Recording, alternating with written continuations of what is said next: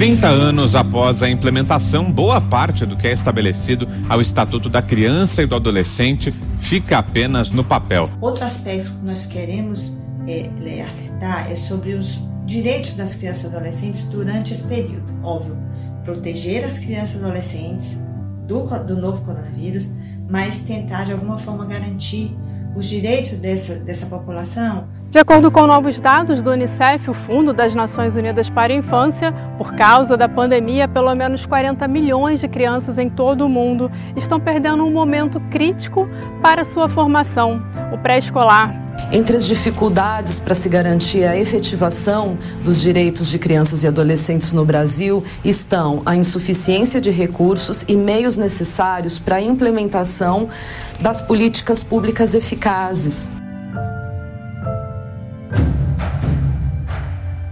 Com a pandemia do novo coronavírus, milhares de crianças estão enfrentando ameaças, privações e violações de direitos. Confinadas em casa grande parte do tempo, sem acesso à escola e isoladas de redes de apoio protetoras como amigos, professores ou familiares, essas crianças ficam mais vulneráveis a uma série de violências que acontecem no ambiente doméstico. A maioria dos casos de abuso infantil, incluindo o abuso sexual, acontece dentro da casa da família. Estima-se que a violência contra crianças e adolescentes pode crescer até 32% neste período de pandemia. No mês em que completamos 30 anos de criação do Estatuto da Criança e do Adolescente, ECA, no Brasil, o Conversa MP vai abordar essa triste realidade que foi acentuada pela pandemia, mas também destaca os avanços na proteção da infância e juventude conquistados a partir do ECA e os desafios a serem enfrentados pós-coronavírus. Nossos convidados são o promotor de justiça da Promotoria Especializada na Defesa da Educação, Infância e Juventude, Francisco Maia Guedes. E a presidente da Associação de Conselheiros Tutelares do Estado do Acre, conselheira tutelar no primeiro conselho em Rio Branco, Lucinaira Carvalho. Nas últimas três décadas, houve grandes avanços na promoção de direitos das crianças e adolescentes com o ECA, como a queda da mortalidade infantil em ritmo mais acelerado que o restante do mundo, crescimento dos registros civis, aumento de matrículas nas escolas e diminuição do trabalho infantil. Apesar disso, alguns problemas persistem, como 2,4 milhões de crianças e adolescentes com menos de 14 anos trabalhando e 1,7 milhão fora da escola. Esses problemas podem ser somados a outros desafios não existentes à época de criação do ECA especialmente quanto à violência contra os jovens mais vulneráveis. Neste sentido, promotor Maia, como tem sido a atuação do MP Acreano frente a esses problemas? Veja bem, o Ministério Público do Estado do Acre, é, como em todo o Brasil, é integrante do sistema de garantia de direitos de crianças e adolescentes. E a sua atuação principal é extrajudicial né, como órgão de controle, de fiscalização, indutor de políticas públicas, é, de articulação entre os órgãos governamentais e não governamentais, notadamente os conselhos de direitos, né, para que possam dizer e implementar a política pública necessária ao impedimento da situação de risco pessoal, social e, e de conflito com a lei de nossas crianças e adolescentes. A primeira tarefa, então, é, como eu disse, de articulação, evidenciar a necessidade e estabelecer um plano, uma programação para que o direito seja implementado, fazendo que todos os atores sociais possam participar, notadamente o gestor, né, é, que tenha que ser sensibilizado para a mudança de paradigma é, da proteção integral e da prioridade absoluta de nossas crianças e adolescentes. Assim é que no que tange à estruturação do sistema socioeducativo, é que se tem procedimentos abertos para a implementação do SINASE, conforme prescrito pelas resoluções do próprio Conselho Nacional, não é? E, a, e a lei também, a Lei 12.594 de 2012, bem como ainda do enfrentamento da presença de adolescentes e crianças no centro da cidade, nos semáforos, pedindo e vendendo né, pequenas coisas para a mantença da família. Em outro fronte também, não menos importante, o Ministério Público tem atuado judicialmente, né, uma vez esgotadas as tratativas é, extrajudiciais para a implementação da política necessária. Como, por exemplo, nos casos de creche e de estruturação dos equipamentos de assistência social, como previsto pelo SUAS, né? as RAPs, as redes de atendimento psicossocial, para o enfrentamento da dependência química. Né? O Ministério Público tem atuado muito nesse campo para que é, essas situações de riscos elas possam ser devidamente enfrentadas pelo poder público e pela sociedade como um todo, para não deixar as nossas crianças à mercê é, dessas situações. O que o senhor vislumbra como desafios do ECA pós-pandemia? O maior desafio que eu vejo hoje e até mesmo depois da pandemia e até mesmo antes, né, é, tem sido é, a retomada é, econômica do país, que sofre mais ainda com essa pandemia do coronavírus, né? Para que tenhamos mais postos de trabalho abertos, tanto para adultos como para o adolescente trabalhador. Em resposta ao crescimento assim avassalador é, do crime organizado, que tem cooptado famílias inteiras com crianças e adolescentes. Se antes com o país fora da recessão já não era fácil a sensibilização e a consciência da destinação privilegiada de dinheiro, de recursos públicos para a garantia é, dos direitos de nossas crianças e adolescentes, imagine com os recursos ainda mais escassos como a gente vai é, ter, como vai acontecer a partir é, do momento em que a gente tiver aí a retomada é, desse, é, de um momento novo, né, distante do coronavírus. Então eu vejo isso como um dos grandes desafios, talvez o maior desafio que a gente tenha.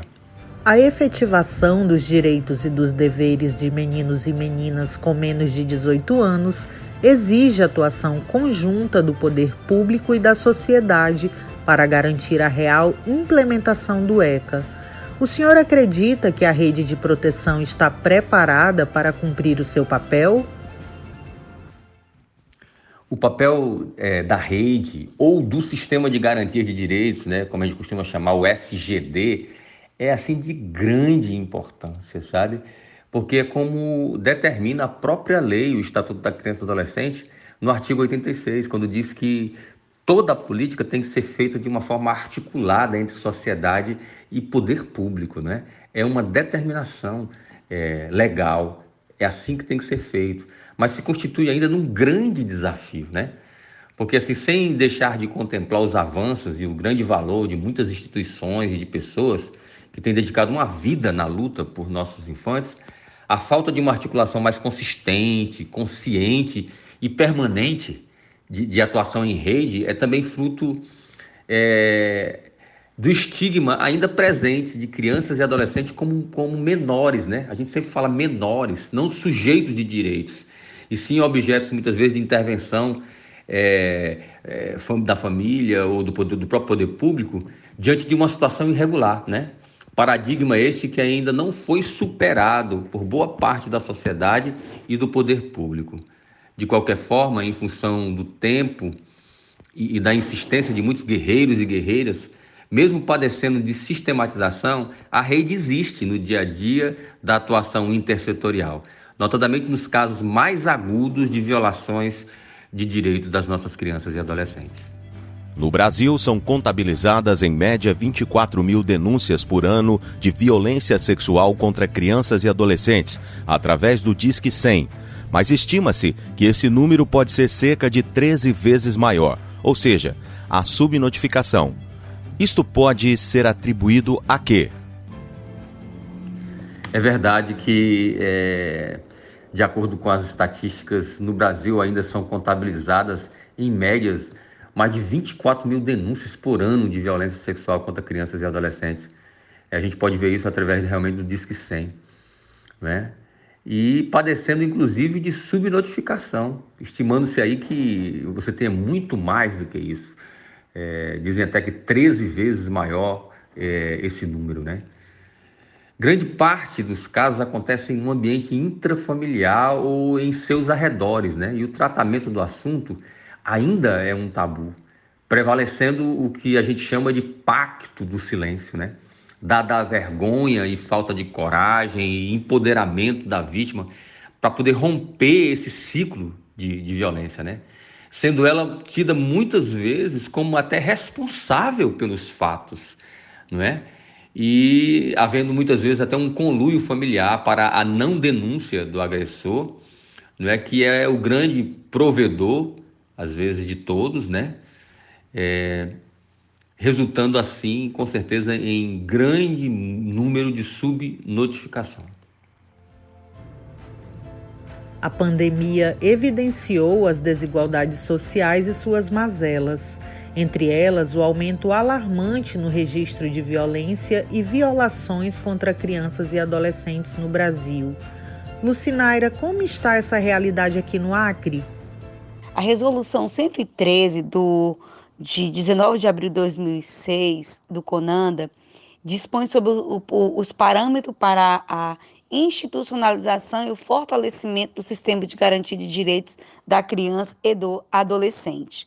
Com esses 30 anos do Estatuto, nós tivemos o avanço, inclusive, em resoluções do CONANDA, que é o Conselho Nacional do Direito da Criança e do Adolescente, para que a rede né, possa estar trabalhando é, fortalecida, em conjunto, mas é, percebe-se que a rede precisa conversar mais, a rede precisa estar mais junto, entender o papel de cada um e juntos atuar é, pelo fortalecimento dos direitos né, da criança e do adolescente, que o artigo 86 do próprio estatuto fala que a os direitos da criança e do adolescente, e do adolescente face a em conjunto, em articulação, né? Então, a rede ela é muito importante para que o, efetivamente os direitos da criança e do adolescente possam ser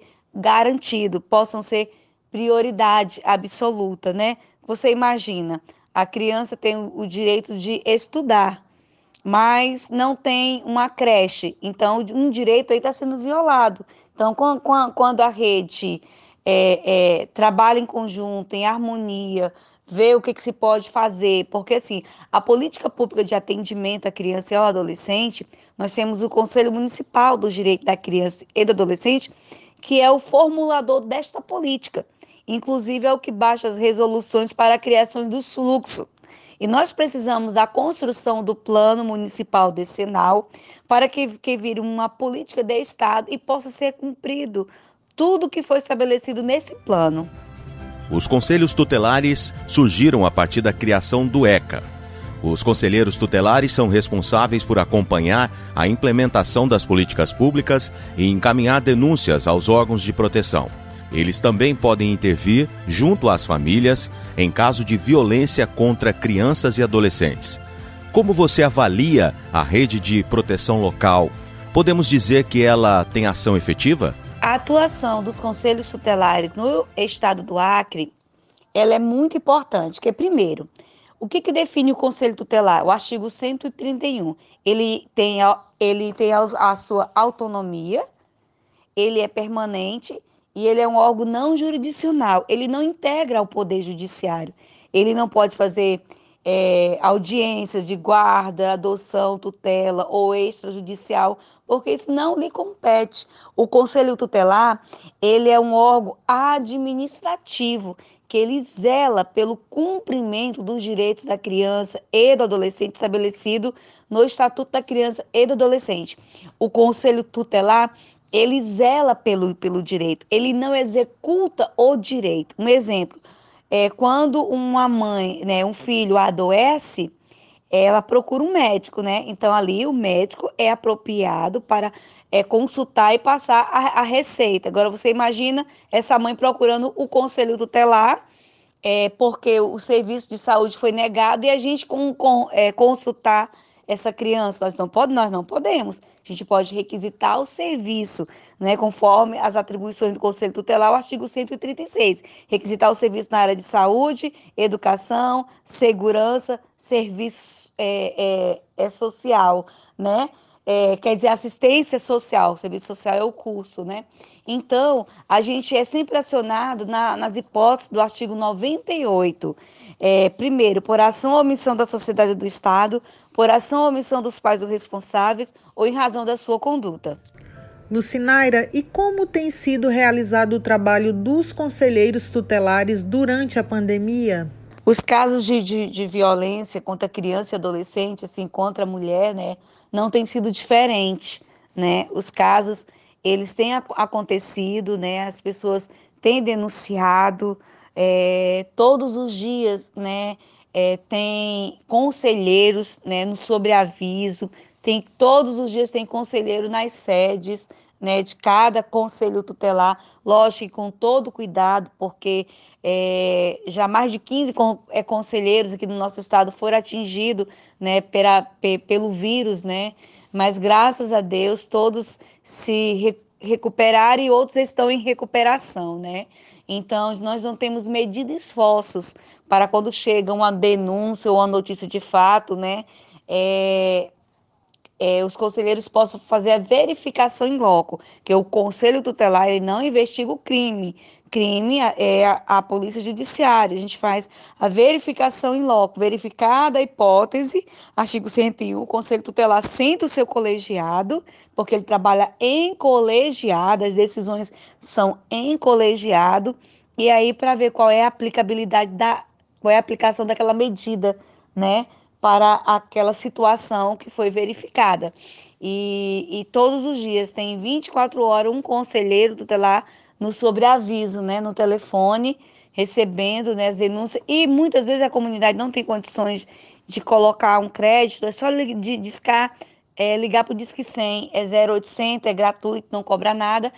Automaticamente, quando a denúncia chega, eles remetem ao Conselho Tutelar e aos outros órgãos que também recebem a denúncia do Disque 100. E para finalizar, gostaria que você destacasse alguns avanços do ECA nestes 30 anos e também falasse dos desafios a serem enfrentados no pós-pandemia. E teve muitos avanços, como também ainda tem muitos desafios. Muitos de desafios. É, a implantação dos planos municipais decenais do direito à criança e adolescente é importante a estrutura e funcionamento para os conselhos tutelares, desenvolver bem a sua função, seu papel é importante. Alguns gestores têm deixado a desejar, não têm dado a estrutura necessária para que o conselho tutelar, os conselheiros tutelar possam é, desenvolver bem a sua função. É, após pandemia, com certeza, é, o, o, as denúncias, os casos vão continuar acontecendo mas a gente gostaria muito, né, que a família, que é a base de tudo, que o lar pudesse se transformar em um lar de aconchego, um lar de paz. E, infelizmente, alguns não estão sendo assim. Então, a gente quer que, não só pós-pandemia, mas agora também, as famílias se unam, né? as famílias se amem, sabe? As crianças possam honrar seus pais, os pais possam sabe, amar os seus filhos e assim a gente ter né, uma sociedade futura mais fortalecida, mais sólida, com amor, né, com, com, com amor, com carinho, com afeto, com respeito, né, e que todos nós juntos possamos dizer não a qualquer tipo de violência contra as nossas crianças e adolescentes. Juntos nós somos mais, nós somos melhores nós vamos ficar mais fortalecidos. O sistema de garantia de direitos de crianças e adolescentes. Essa foi mais uma edição do Conversa MP. Agradecemos aos nossos convidados e até o próximo programa. Você ouviu Conversa MP. Apresentação: Andréia Oliveira e William Crespo. Produção: Andréia Oliveira. Direção: Kelly Souza.